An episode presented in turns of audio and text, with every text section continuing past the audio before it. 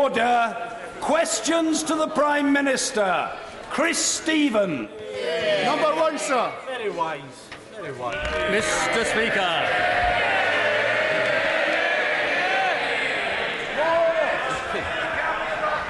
Mr. Speaker, I have been asked to reply. My right honourable friend, the Prime Minister, is attending the NATO summit in Brussels.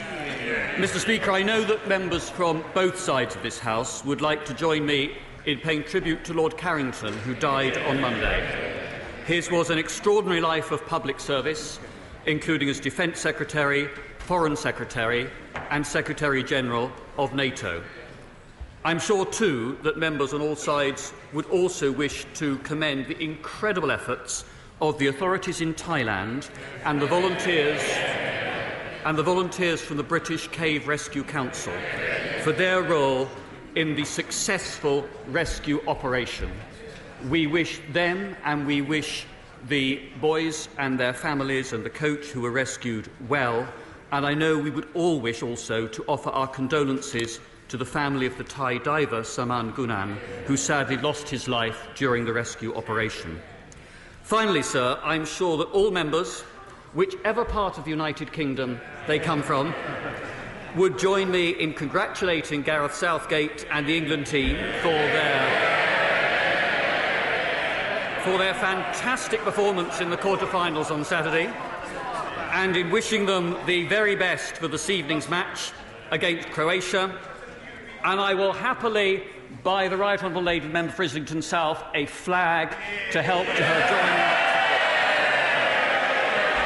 Um, in, in addition, in addition to my duties in this House, I have had meetings with ministerial colleagues and others, and will have further such meetings later today. Chris Stephen. Thank you, Mr. Speaker. As someone who supports the principle for us for independence for England, I have no problem in supporting England tonight. Can I thank the Secretary of State for his role in helping secure a public inquiry into contaminated blood? My constituent Cathy Young and many infected blood campaigners, however, remain concerned that the inquiry will be delayed, like Chilcot, yeah. by those who may have a case to answer through the maximalisation process. So does the Secretary of State agree that truth and justice should not be delayed and will he commit to the government looking at legislative changes to the maximalisation process? Yeah. Yeah. Yeah.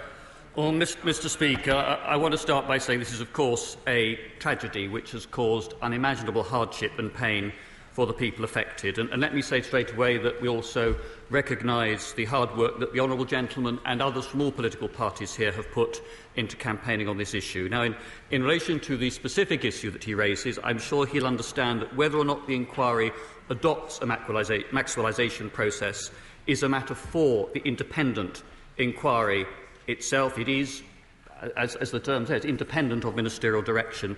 But I do know, having talked to Sir Brian Langstaff directly, that he and his team are very mindful of the need for speed. Victims of infected blood continue to die, and I know that Sir Brian is determined to complete the inquiry's work as quickly as a thorough examination of the facts allows, and the government is committed to ensuring that the inquiry has all the resources and everything else it needs to complete that task as rapidly as possible. Mr Nigel Evans. Thank you, uh, Mr Speaker. As a proud Welshman and a proud Brit, I say come on England too. Yeah. Um, crime is on the increase in the uh, Ribble Valley, including antisocial behaviour orders.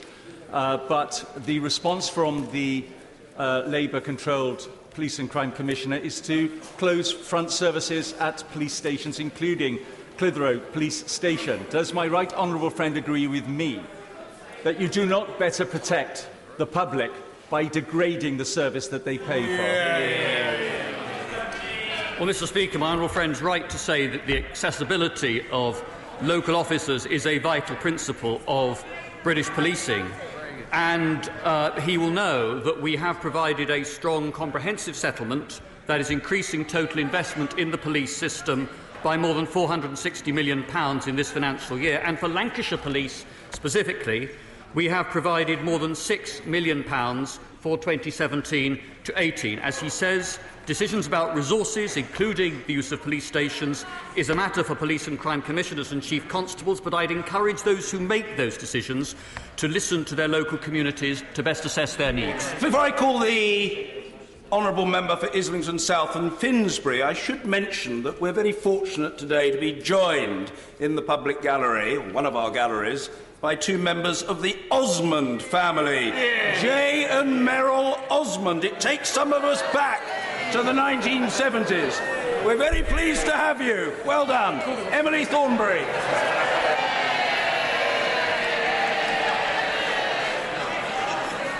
Thank you, Mr. Speaker.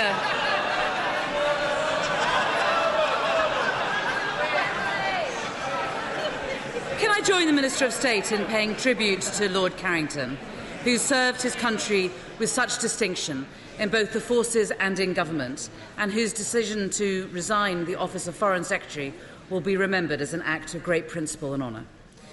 I share the joy at the rescue of the boys in Thailand and salute the bravery of, uh, and sacrifice of the diving teams, including the seven British divers. On the question of tonight's match, I'm afraid I'm not going to be watching it. It will be the only game that I've missed, but I will be representing the Labour Party at tonight's memorial event for the anniversary of the Srebrenica genocide, something very close to my heart given my father's role in trying to prevent it. But let me wish Gareth Southgate and the English team the best of luck for, the mat- for this match and hopefully for the final on Sunday. Yeah. I may know very little about football, but even I can see that England's progress so far at the World Cup shows what can be achieved when all the individual players work effectively as a team.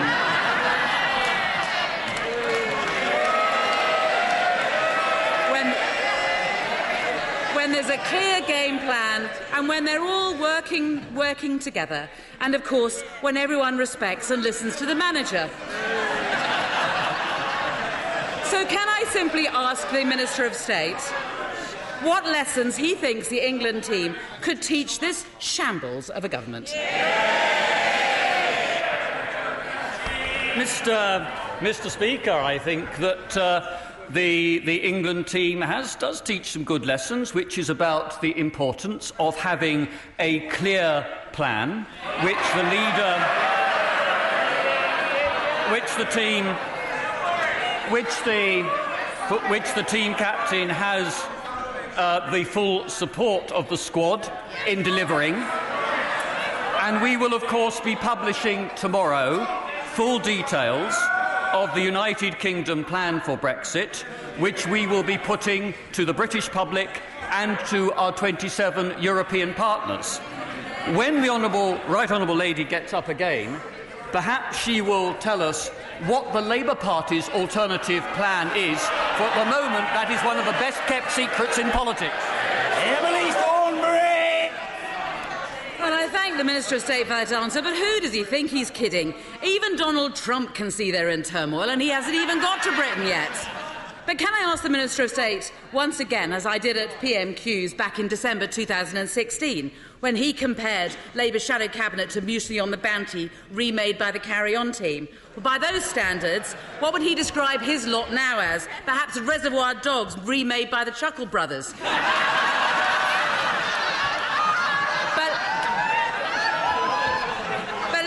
Take him back to our first PMQs in 2016 when I asked him how it was possible to retain frictionless trade with Europe without remaining in a customs union. I got no answer then. Let me try again today. Can he explain how the frictionless trade is going to be achieved under this government's Chequers plan?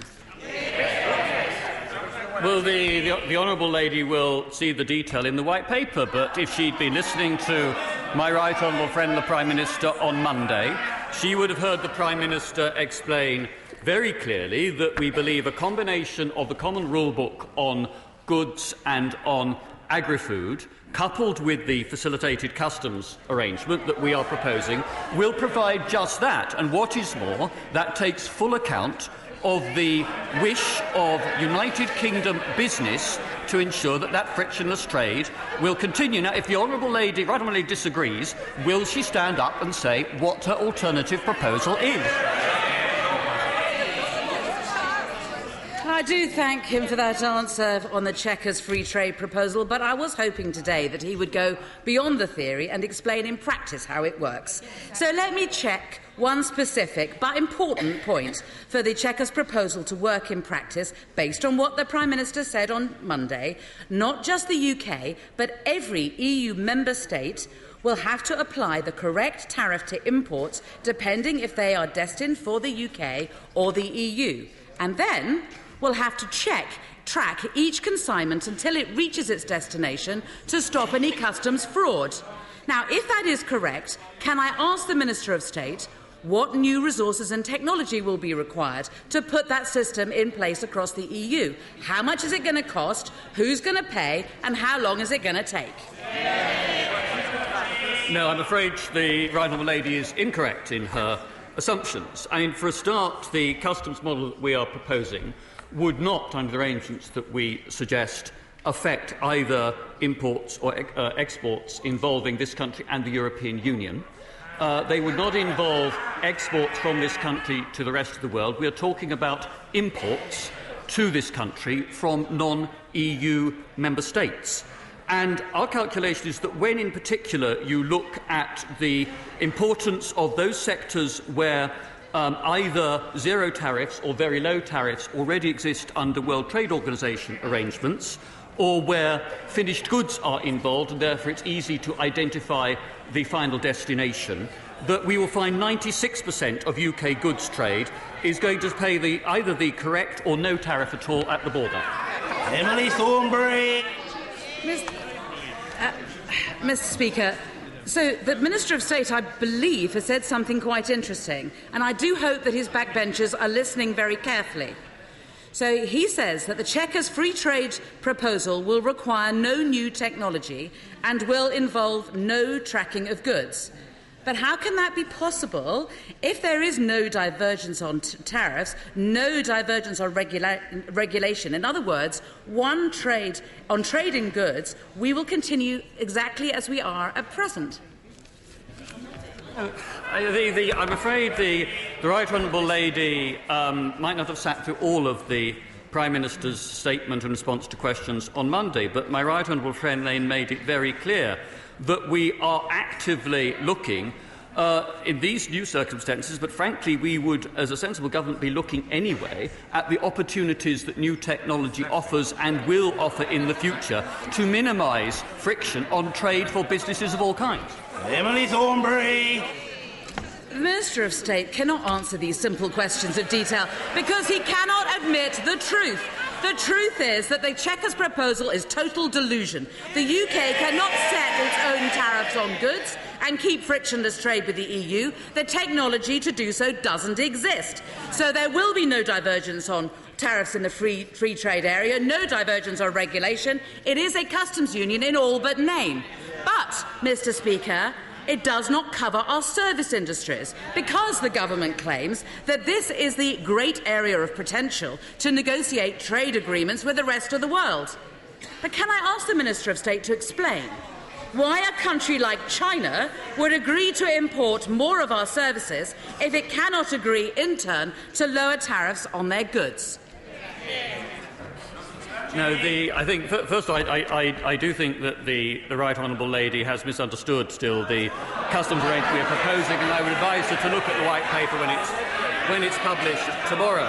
The reason, why, the reason why we are proposing to treat services differently is that it is in services where regulatory flexibility matters most for both current and future trading opportunities and it's also the case that while the EU acquis on goods has been stable for about 30 years, the EU acquis on services has not been, and the risk of uh, unwelcome EU measures coming into play through the acquis on services is much greater. Emily Thornberry. Well, Mr. Speaker, I have asked the Minister of State why China would accept such a one way deal on services, and the answer is that they would not. It is a, simply another Chequers delusion, a Brexit deal dream with no grip on reality. And there is an easy answer to this mess, an alternative that will offer all the benefits of the Chequers free trade area with no new technology, no cost, no delay, an alternative that both this House and Europe will accept, and an alternative covering both goods and services. So, can I appeal to the Minister of State to accept that alternative? Do what I urged him to do two years ago, and instead of trying to negotiate some half baked backdoor version of the customs union, get on with negotiating the real thing. Mr. Speaker, um, again, the Right Honourable Lady uh, keeps silent about what the Labour Party is actually proposing. And the truth is. Oh, order, order, order. I want to hear the Chancellor of the Duchy's reply. I say in the most genial possible spirit to the Honourable Lady, the member for Lincoln, that she is allowing her blood pressure to rise unduly. And I say in a humanitarian spirit, calm yourself and let us hear the ministerial reply. Minister. Mr. Speaker, the The party opposite says that they would strike new trade deals, but their plan to stay in the customs union prevents that because it would bind us to the common commercial policy for all time. They say, they used to say, that they'd control our borders, but they backed an amendment to the withdrawal bill to let freedom of movement continue. And the Labour Party used to say that they respected the referendum result. But now they are toying once again with the idea of a second referendum. The Labour leader won't rule it out. The deputy leader won't rule it out, the shadow Brexit secretary won't rule it out, and nothing could be better calculated to undermine our negotiating position and lessen our chances of a good deal than holding out that prospect of a second vote. And whichever side Whichever side, Mr. Speaker, any of us campaigned on in that referendum, the country made a decision, and we should now get on with the task in hand. That's what the government is doing. Emily Thornberry. Mr. Speaker, the Minister of State seems to argue that by leaving the EU, the, the, British people voted against a customs union. But that seems to be completely the opposite to what he used to say. I mean, I have taken back to 2011, and when he said that the yes no referendum would not give us the information that he said, and I quote, that sharp this division between the status quo and quitting the EU does not reflect the breadth of views held in this country. For example, he said, if people voted to leave the EU, would that mean having no special relationship with the EU, or would it mean a relationship like Norway's? Now, he said it. My question is we, we understand what he's saying, but when did he stop agreeing with himself? If, I fear when we look back on this week, as one where the government could have taken a decisive step towards a sensible, workable deal to protect jobs and trade, but we have ended up with them proposing a dog's Brexit, which will satisfy no one, which will not fly in Europe, which will waste the next few weeks and will take us in Thank you. closer. The Chancellor of the Duchy. Thank you. No, I think we've heard it. I think we've heard. Order! Order! order. I, I, order! To be fair, I. Order! But uh, to be fair, I think we've heard it and we've heard it fully, and that's absolutely right. The Chancellor of the Duchy. Mr. Mr. Speaker, I mean, the, the, the Right Honourable Lady uh, gave away her misunderstandings. Her question seemed to imply she thinks Norway is actually in a customs union with the European ah. Union. It's not. Um, the, what we have on the table from the government is a comprehensive set of proposals that we believe will deliver for British business in terms of frictionless trade and will deliver on what people voted for in the referendum to restore to this House control of our laws, control of our borders, and control of our money, and to achieve a new security partnership with our European neighbours that it is in the interests of every European country to achieve. That is something which the Right Honourable Lady should get behind us and support and work in the common interest instead of carping from the sidelines. Andrew, Andrew Rosindell! The, my right honourable friend will be aware that in London we've experienced a 377 50% increase in moped crime in the last two years. As the Mayor of London has so failed to tackle crime, will my right honourable friend ensure that the government intervenes to make London the safest city in the world?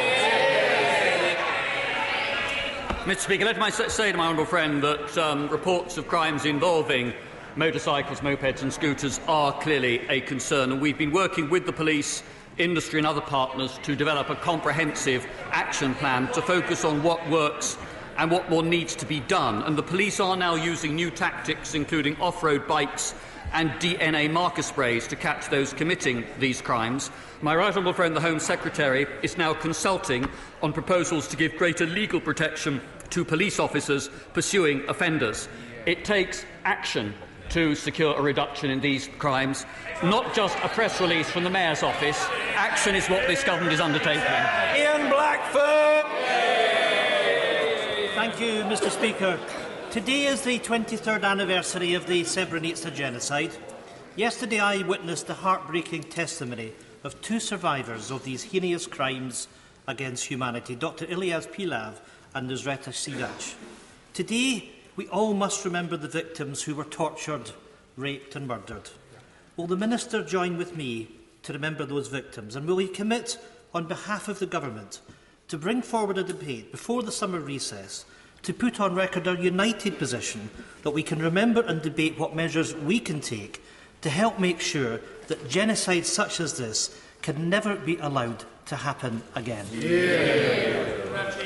Mr. Mr. Speaker, the right honourable gentleman reminds us that uh, the horror of Srebrenica 23 years ago should remind us all of the intolerance that still exists in the world and of why there is a duty on all of us to do what we can to confront and overcome it and promote genuine reconciliation. I, my right friend, the Leader of the House, will have heard his request for a debate. I hope the whole House will also, while remembering the appalling tragedy of Srebrenica, take some heart from the fact that yesterday's Western Balkans summit in London, bringing together the leaders of all Western Balkans countries in a spirit of cooperation and reconciliation, demonstrates that we have moved a long way in 23 years, but the right honourable gentleman is correct. We must never become complacent. We must always be aware of the need for continuing work and effort. Ian Blackford. Speaker, can I thank the, the Minister for his response? Anniversaries such as these should remind all of us of the dangers of extreme bigotry. The world that we live in today is a dangerous one. Tomorrow, the President of the United States of America will regretfully have the red carpet rolled out for him by this Conservative government. But from the public, the welcome will be far from warm. With protests planned across Scotland and the United Kingdom against President Trump's abhorrent policies and dangerous rhetoric. Will the Minister follow the SNP's lead and challenge President Trump on his abysmal record on human rights, his repugnant attitude towards women, and his disgusting treatment of minorities? Or does the Minister think he will simply follow the Prime Minister's lead and join the President hand in hand? Yeah. No. Um, Mr. Speaker, I, I, do disagree with the right honourable gentleman on this. Um, this country's relationship with the United States of America is uh, probably the closest between any two uh, democracies in the West. It has lasted uh, through Democrat and Republican presidencies alike and through Labour and Conservative premierships on this side of the Atlantic. I would say to the right honourable gentleman, because of the security cooperation uh, that we have with the United States, there are UK citizens who are alive today who might well not be alive had that cooperation and information intelligence sharing not taken place. And it is therefore right that we welcome the duly elected president of our closest ally, as we shall do tomorrow. Julian Sturdy. Thank you, uh, Mr Speaker. There is growing concerns in my constituency about the proposed planning change, or planning powers changes to, for fracking applications being put forward for consultation by the government.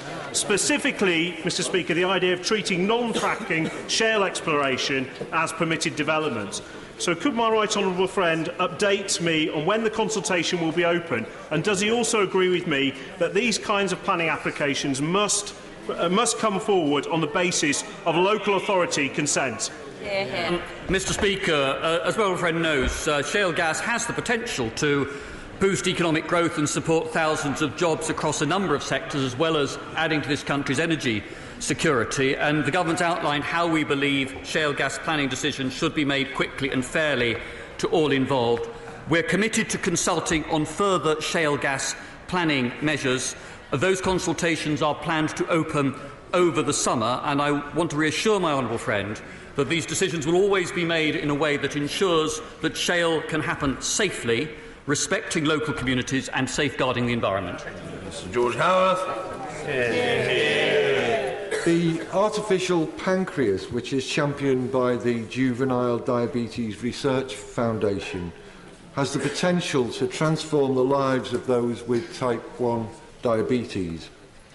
Will the Right Honourable Gentleman agree to look at ways to increase access to diabetes technology including the artificial pancreas and continuous glu glu glucose monitoring, so that everyone with type 1 diabetes will have access to the best available technology.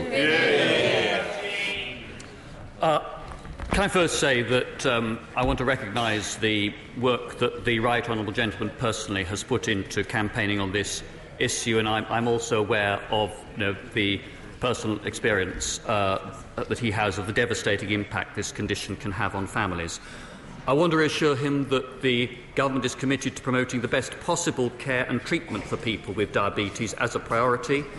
The National Institute for Health Research Biomedical Research Centre in Cambridge is pioneering the development and use of the artificial pancreas and the prototype system is currently now being tested by people in their own homes. Now, I understand that the National Institute for Health Research Infrastructure supported more than 100 new studies and recruited almost 38,000 patients to help with those studies, so that work is ongoing to test the efficacy of the artificial pancreas, and I shall certainly draw the Right Honourable Gentleman's comments and his campaign on this issue to the attention of the new Secretary of State for Health. Mr Simon Hoare. Thank you. Thank you. Thank you, Mr Speaker. As we enjoy the summer weather, it does, of course, present challenges to our farming community. Will my right honourable friend join the National Farmers Union and me in calling for people not to use sky lanterns, preferably ever, but certainly not during such a tinder dry harvest? Our food producers do deserve our support. My honourable friend raises an important issue, Mr Speaker. Can I first say, um, we, I'm sure we'd all want to salute the incredible work of the firefighters, the military and other partner agencies in responding to the wildfires that we've seen in various parts of the country in the last couple of weeks.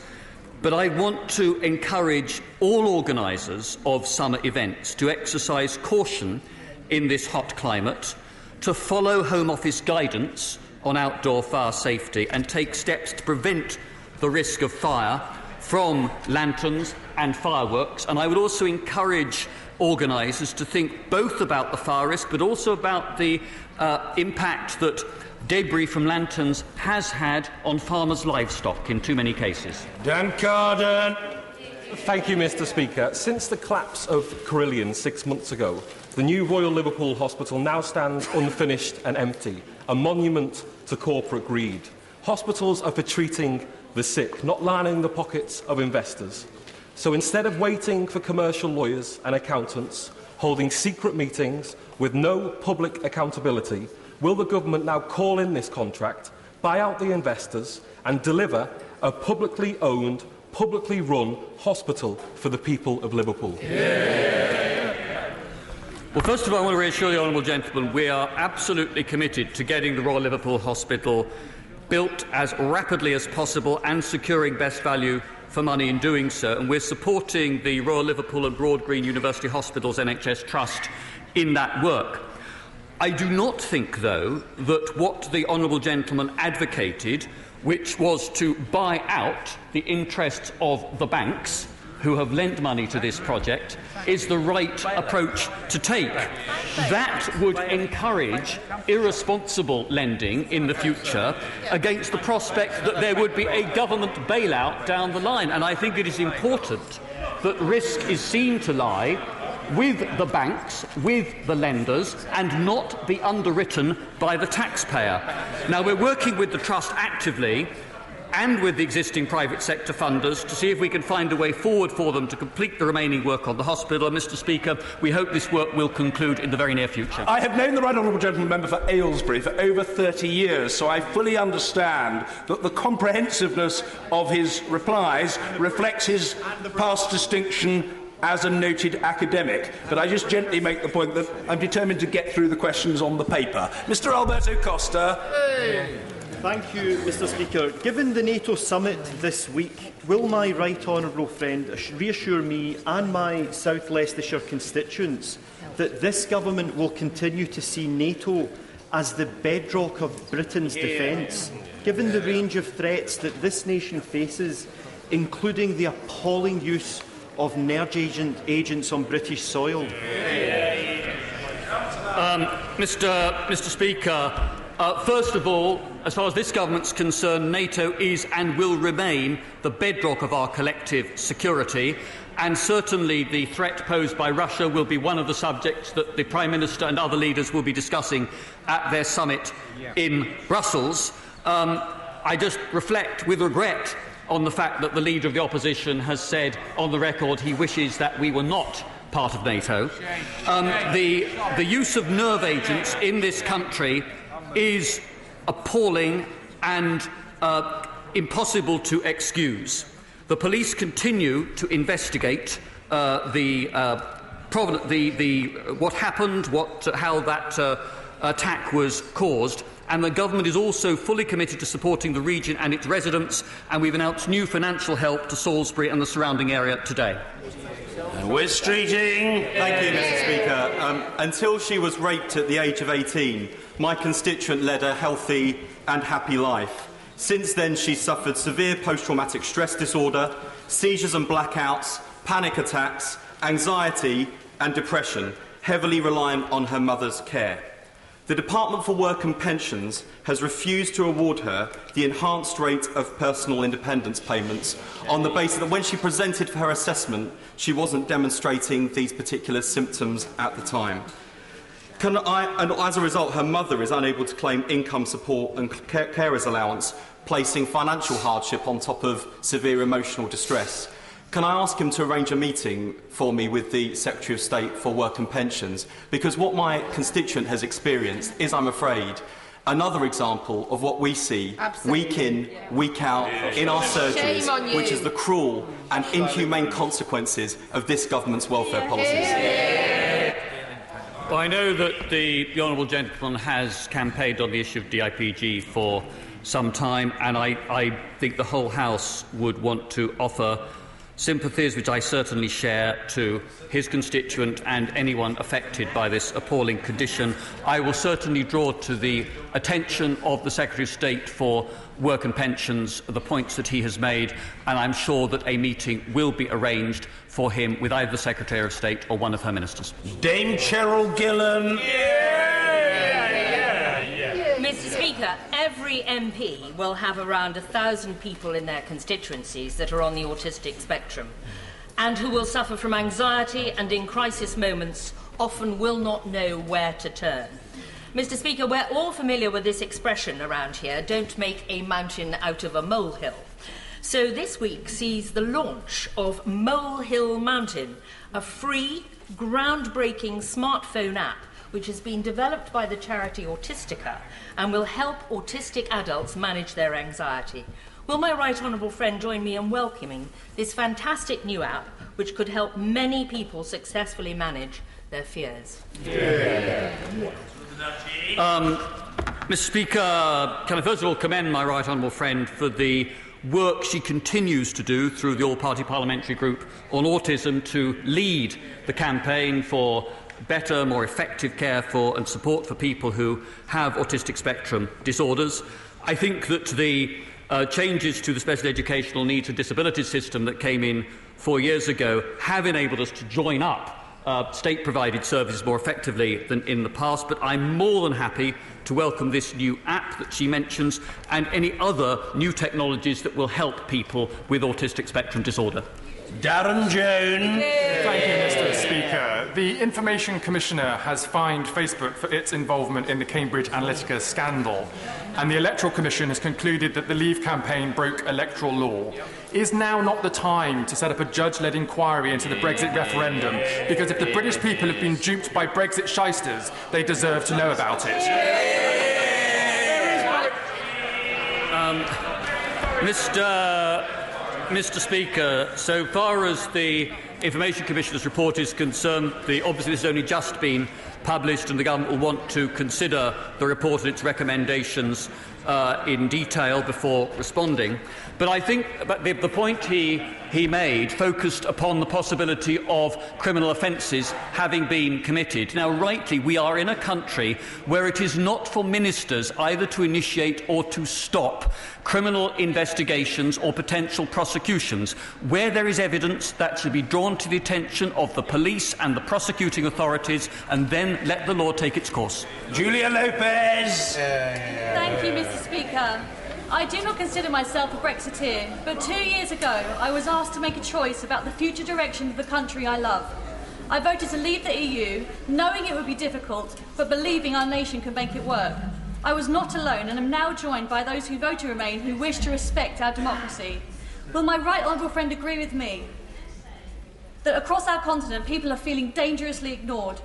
And if democracy is to mean what we all thought it did, tomorrow's white paper will show that we in Britain at least will not deny the instruction our people have given us.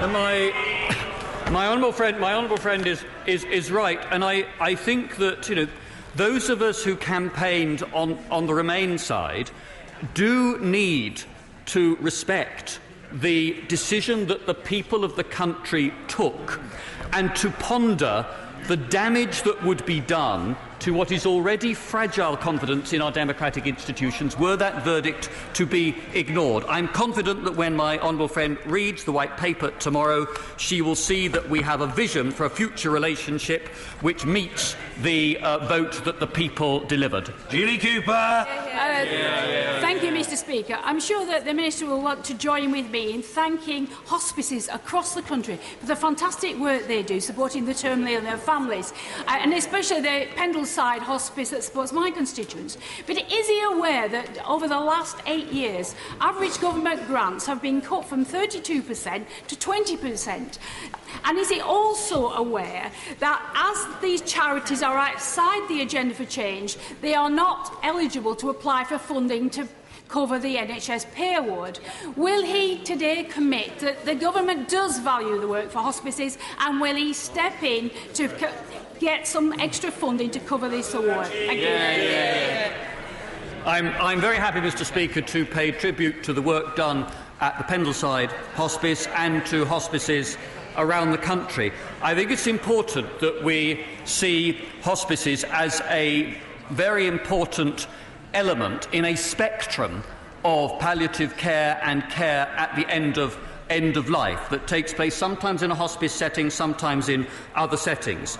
My right honourable friend, the Health Secretary, will of course now be considering with the NHS leadership how to deliver on the ambitious long term funding arrangement that the government recently announced. I'm sure he will bear the Honourable Lady's comments in mind. Back some of our money from the EU and regional aid. Much of that money was used and is used to invest in agri-food, something that I believe Cornwall is a world leader in. How will this investment be able to continue without falling foul of state aid rules in this sector when the government has signed, has said there will be a common rule book? Uh, Mr. Speaker, I confirm that any investment which is legally able to be made within state aid rules now would be able to continue in the future, and any United Kingdom funding for money currently received as EU regional aid would comply with those same state aid rules going forward. Smith! Mr Speaker, he's a good lad. Members of my family were either killed or badly injured working in the coal mines of the South Wales valleys. We owe all of our miners a debt of gratitude. Yet in recent years, the Treasury has raked in billions from their pension scheme. So can the Chancellor meet with me, retired miners and coalfield community MPs to fix this injustice? I think we certainly recognise the hard work and the incredible risks that miners took in the Honourable Gentleman's constituency and many others. The important thing about the uh, miners' pension scheme is that it should pay out all the promised benefits in full. My understanding is that the scheme is funded to do just that and that no former miner is going to lose out. Barad! Mr. Speaker, the UK and the US has a uniquely strong relationship when it comes to security and intelligence services, the results of which regularly save lives not only in the UK but across Europe. Could I ask that when our right honourable friend, the Prime Minister, meets with President Trump, he thanks him for that relationship and the results of it, but might also take the opportunity to share with him the many incidents which I know my right honourable friend sitting here knows about, where it is UK intelligence, UK security services that have saved lives in the US. Um, my, my right honourable friend is absolutely correct. The intelligence sharing and other security cooperation that we have with the United States has saved lives in both countries. It is vital to both our interests that those relationships continue. Caroline Lucas. Mr Speaker, my constituents in Brighton are sadly used to chaos from GTR, but the last seven weeks have been a new level of rail hell. Since the GTR franchise is effectively run by the Department for Transport, will he shake up the government so it finally shows some action and leadership? Action in terms of restoring the Gatwick Express services at Preston Park, which have been inexplicably uh, slashed, and leadership in terms of getting rid of the hapless Transport Secretary. The Prime Minister has been reshuffling her cabinet over the last week. Could she reshuffle it a bit more and get that Transport Secretary replaced by... Much indeed. Chancellor of the Duchy of Lancaster. As regards GTR, improvements are simply not happening quickly enough, despite assurances that the operators have given. We have launched a review of Govia Thameslink, which will report in the next few weeks. And if those findings show that Govia is at fault, we won't hesitate to take action, whether that's fines, restricting access to future franchises, or stripping them of the franchise. Passengers deserve far better than they're getting at the moment in terms of service, and we will hold those operators to account.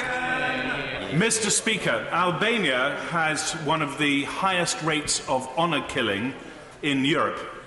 Will the government look very closely at the case of Mrs. Emiliana Muka, who was staying in the constituency of the member for Norwich South, and now, thanks to the generosity of her therapist, is staying in South Norfolk in the therapist's own house to, to, re to reduce the risk of self-harm, and who, if she were deported to Albania, possibly as early as tomorrow, might be the victim of an honour killing.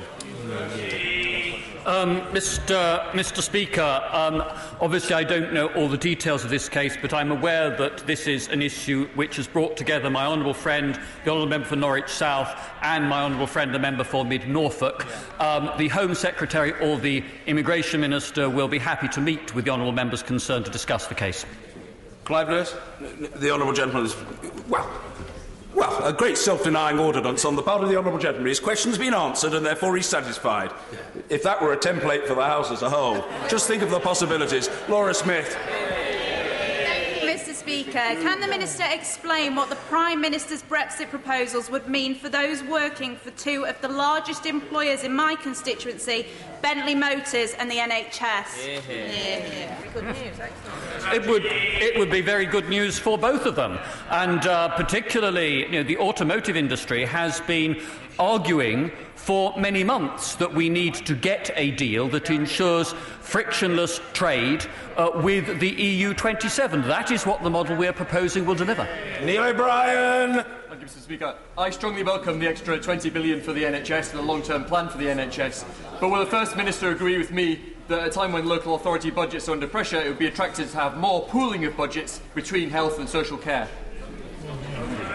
It's, it's very important that the National Health Service and local authorities work closely together to ensure that community based care, funded from whichever source, is effective and meets patients' needs. That is something that I know the new Health Secretary, like his predecessor, is determined to take forward further. Dennis Skinner! Is the Minister aware that already his government have taken more than £3.5 billion out of the miners' pension? They're like Philip Green and Maxwell put together. Stop stealing the miners' pension. Mr. Mr. Speaker, the benefits due from the pension scheme to all former miners have, as I understand it, been paid in full, continue to be paid in full, and the scheme is fully funded to meet those commitments into the future. Order!